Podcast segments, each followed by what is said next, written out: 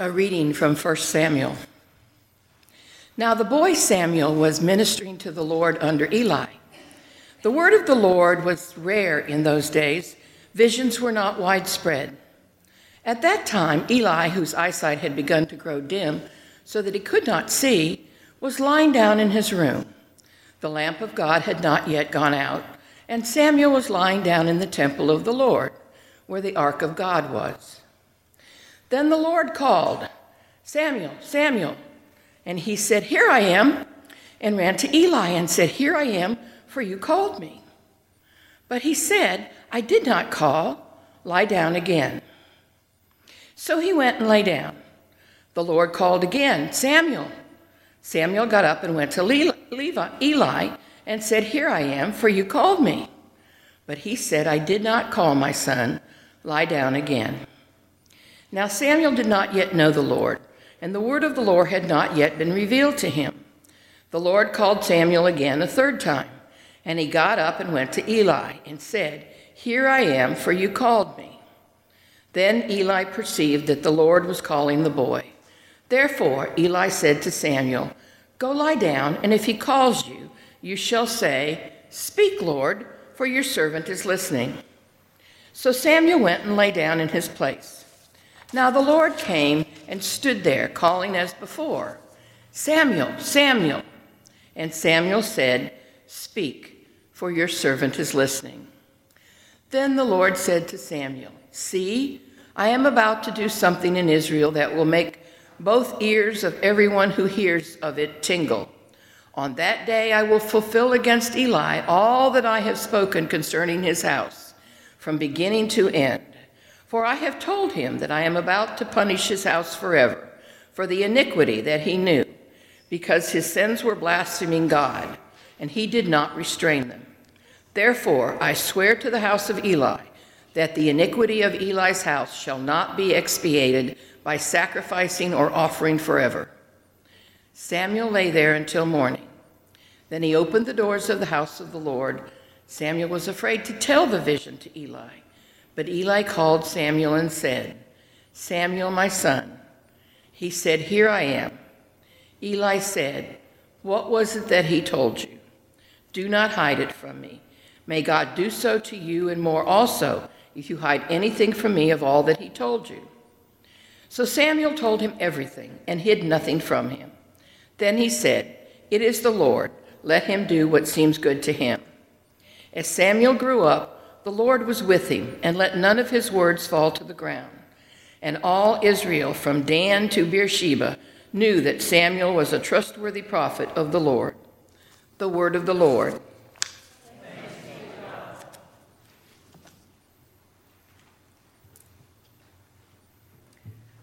A reading from Corinthians. We do not proclaim ourselves, we proclaim Jesus Christ as Lord and ourselves as your slaves for Jesus' sake. For it is the God who said, Let light shine out of darkness, who has shone in our hearts to give the light of the knowledge of the glory of God in the face of Jesus Christ. But we have this treasure in clay jars so that it may be made clear that this extraordinary power belongs to God and does not come from us.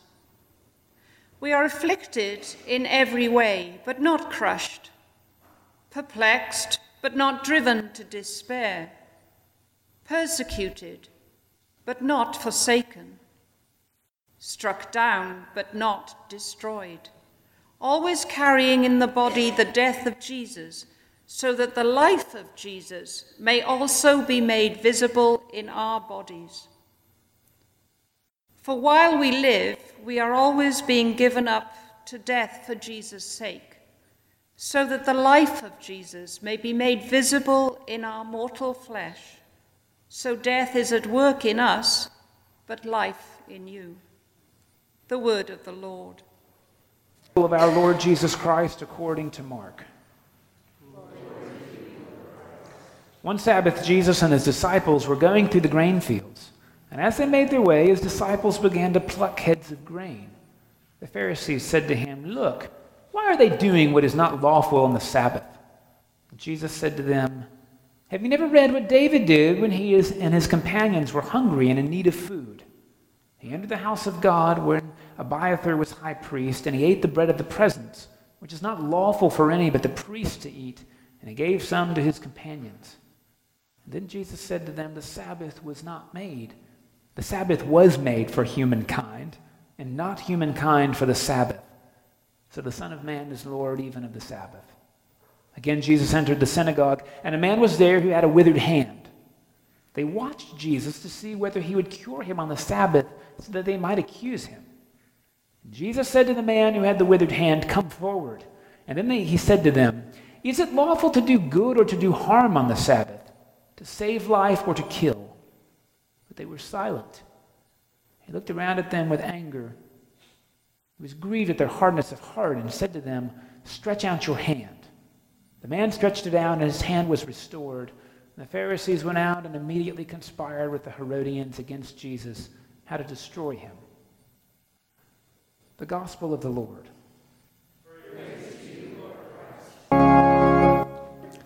Please be seated.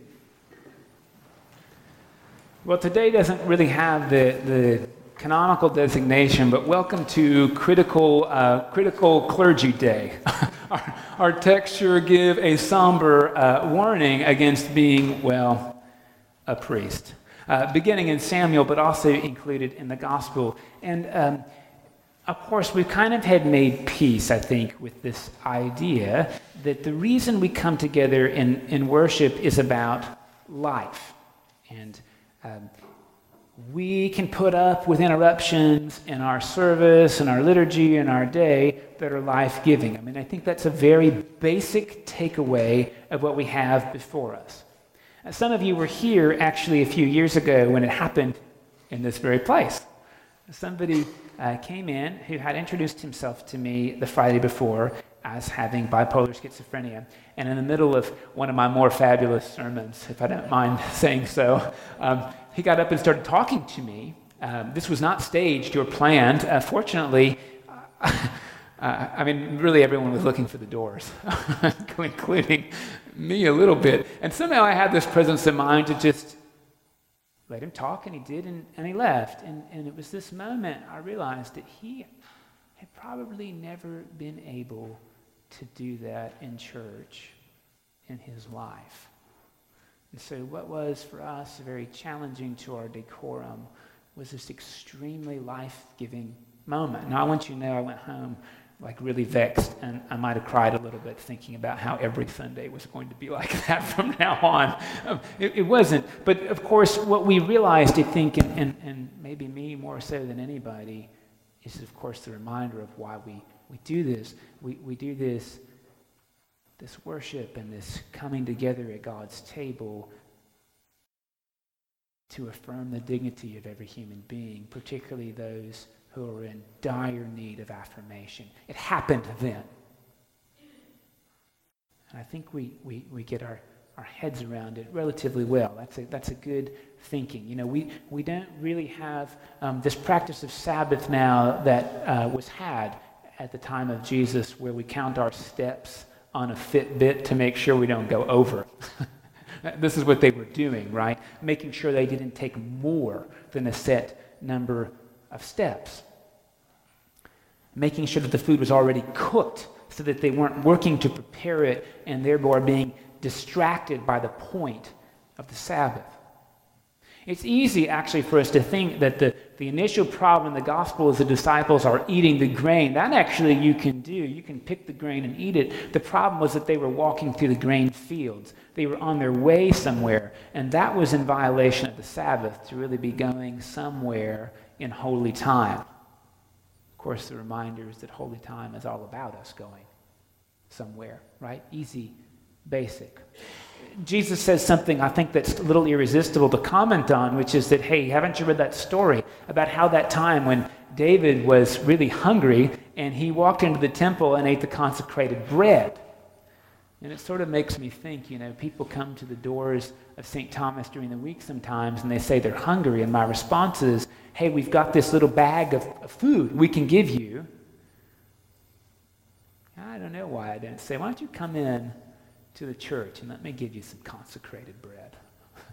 let me give you some consecrated wine because in the middle of your hunger, you don't just need that, you of course deserve it. It's an interesting thought about who deserves this stuff that we do and when and why.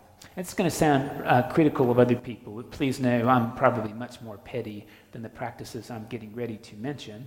Um, when when I, uh, I came from San Diego and we, we did this interesting thing in San Diego, the diocesan center used to be built into the cathedral, and the cathedral needed the room. So we, the diocesan center got kicked out. The bishop had to leave his cathedral. Isn't that something? So we, we did this capital campaign and we built a new diocesan center in the middle of Ocean Beach, which is sort of the epicenter of homelessness in San Diego. Uh, because in the hot summer of San Diego and Ocean Beach, it's 77 degrees. Wouldn't you rather be homeless there if you had the choice?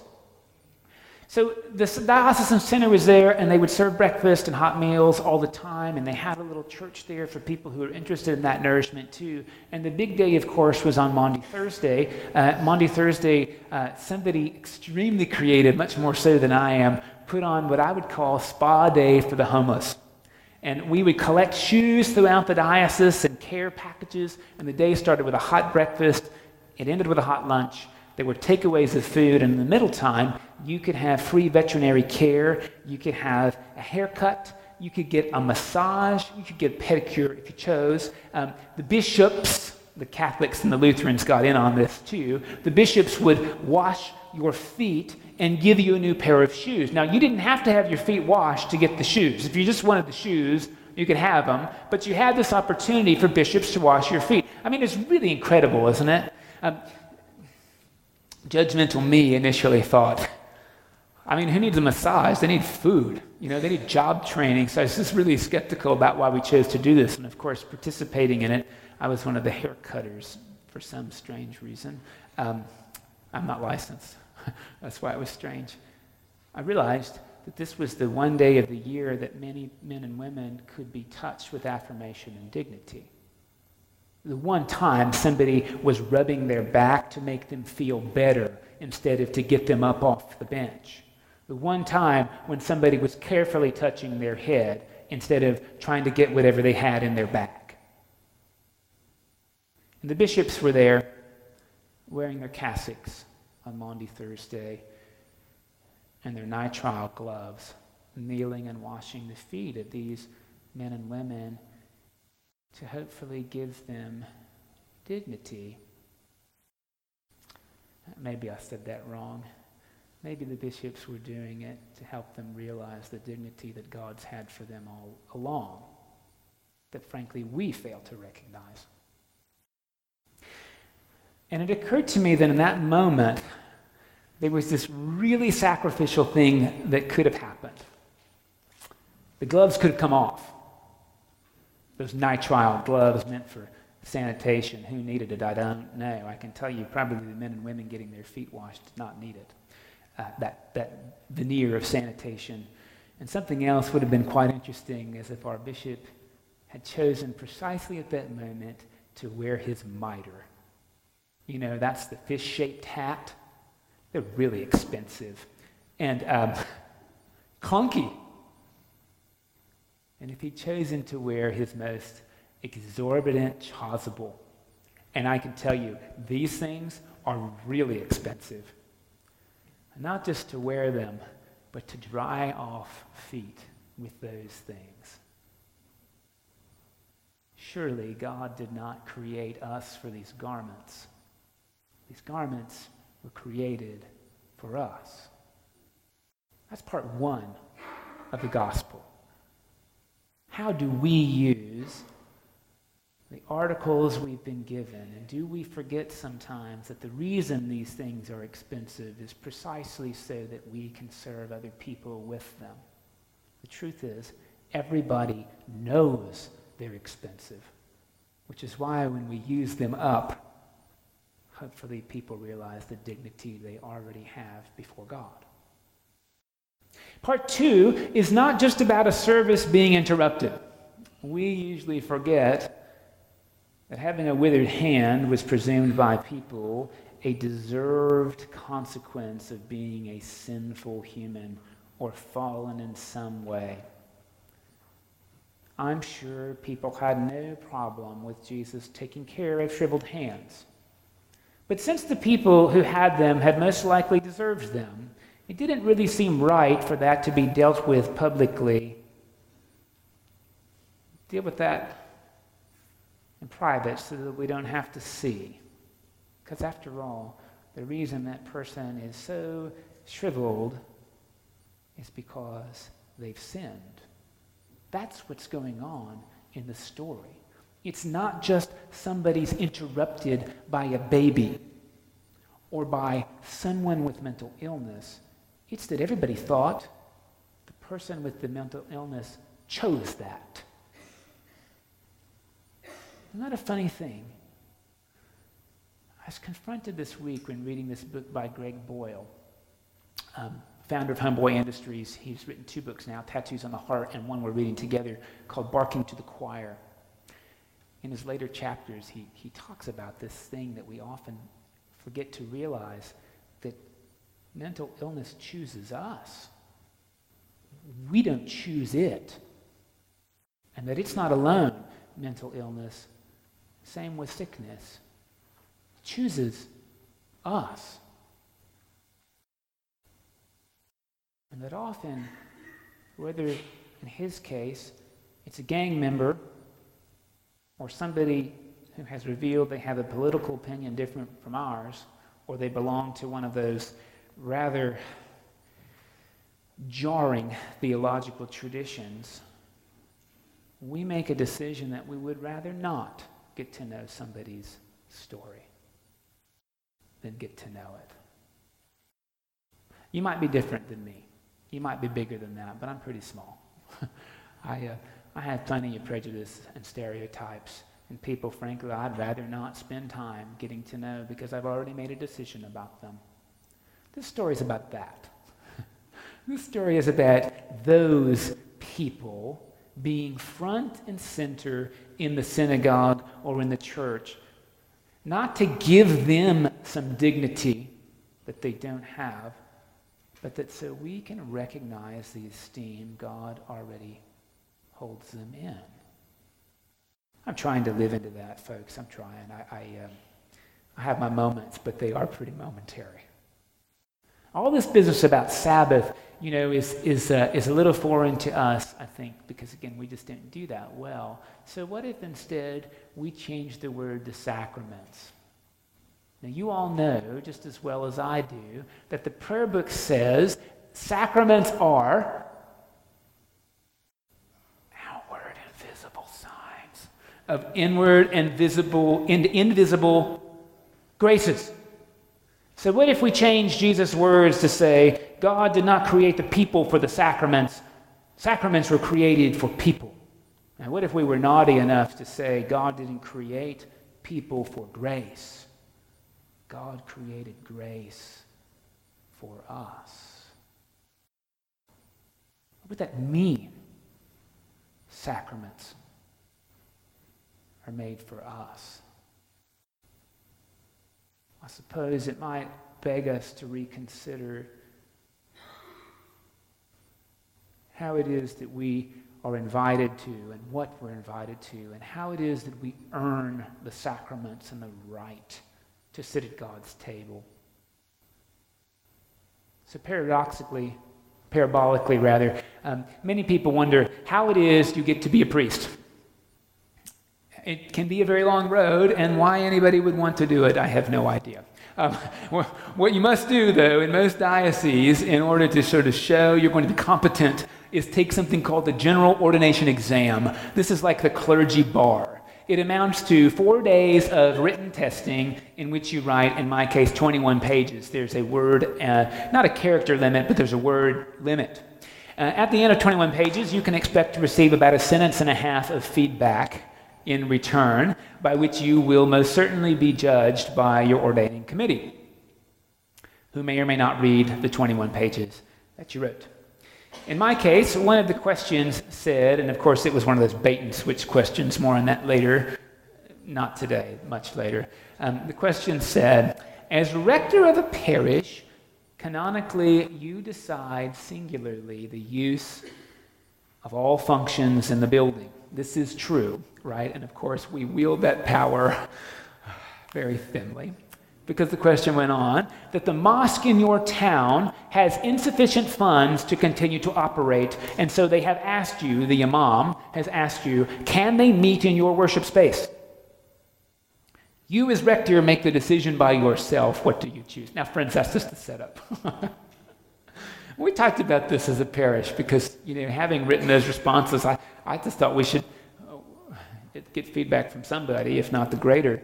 And um, many people in our crowd in Coronado said, well, yeah, of course, we would let them meet in the parish hall. Why not in the sanctuary? And the voice was strong. Because the sanctuary has the reserved sacrament in it. You know, that's why we use that red lamp over there. When the lamp is lit, it means that there is in that box called the tabernacle there some bread and some wine that we consecrated but did not consume. Now, if the lamp's lit, either we forgot to change the oil or there's nothing in the box. Let me tell you, there's always something in the box. We, we can't find the oil this week, so it will probably go out. It's because we're doing a remodel. Um, one of our members said, You can't have Muslims in the sanctuary because it would defile the reserved sacrament. Because they don't believe that it is what we believe it is. It seems like Jesus might be asking us to really reconsider whether or not we can defile grace with our views on it. How can we possibly defile something that God gives freely unless we withhold it? And when we withhold it, understand we don't defile grace, we defile ourselves. It seems like this is what Jesus is asking us to really consider.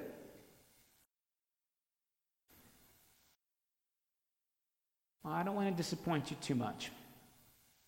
But a couple of years ago, I asked a rabbi if he would come and lead a Seder meal in the Jewish fashion. We weren't going to talk about Jesus at all. Just would you come and lead us in the Haggadah, the story of the Passover? And the rabbi was really upset. he said, You know, that's like the holiest thing in Judaism, and you didn't believe in it like we do, so why would I offer it to you? And to prove his point, he said, I mean, what would you say if the mosque asked you to come do the Eucharist? And I said, Well, how many people will there be? because I need to know how much bread and wine to bring. Um, I don't really know uh, what it means to people who take it, but I sure do know what it means to withhold it. What it means to withhold it. Every Sunday, we pray that uh, in the Eucharistic prayer, especially in Rite One language, that people will take it properly. And I'm convinced that that means is that people will realize that it is God's gift to them. And whether they realize it or not, of course, they're welcome to receive it because it doesn't come from us. It comes from God.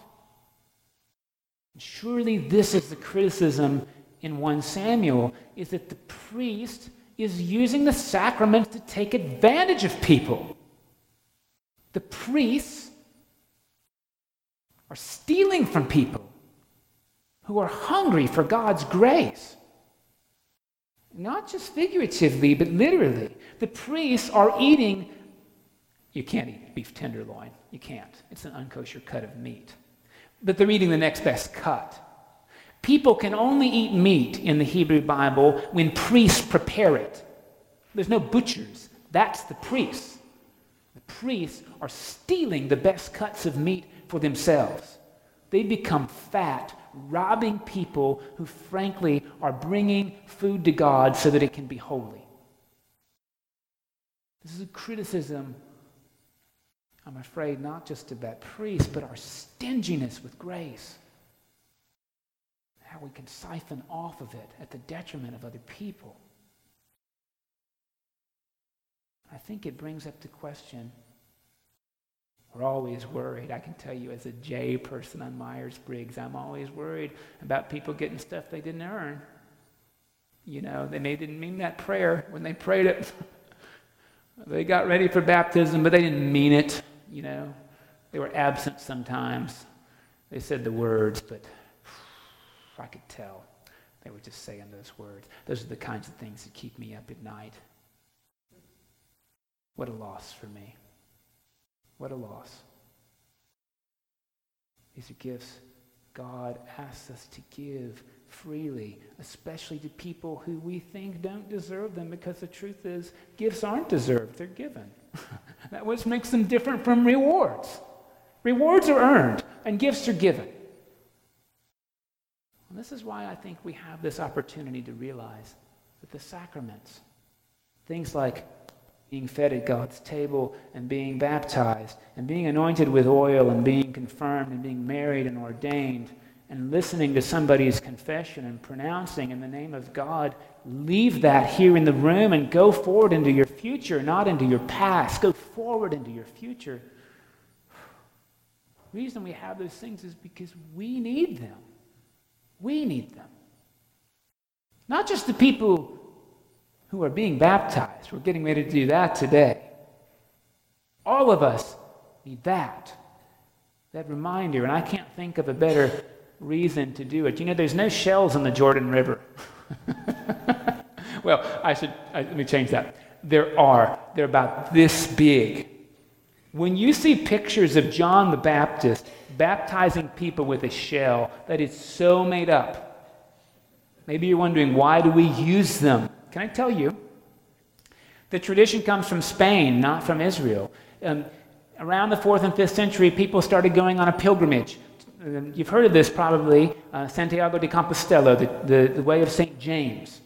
People continue to do this today. It's a church in Spain that was thought to be on the edge of the world.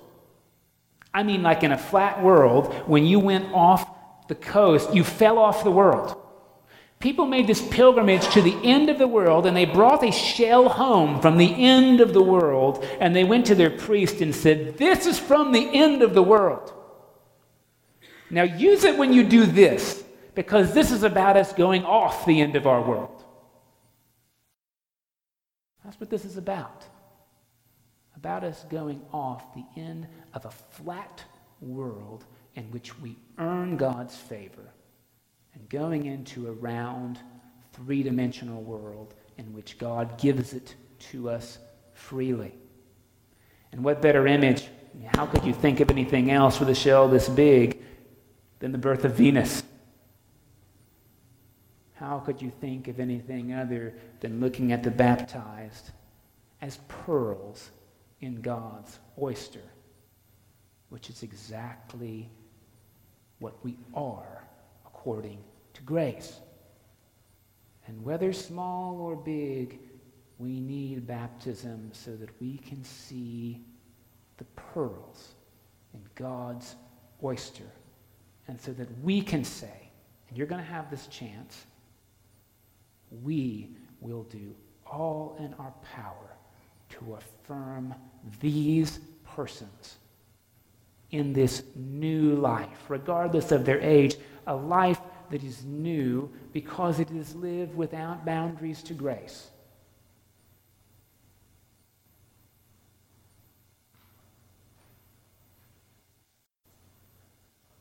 I know a lot of this was about church today and about the ways we use churchy things, but isn't grace the churchiest thing that we all have? it is in our power to be stingy with, and it is in our power to be generous with especially in ourselves, to be generous,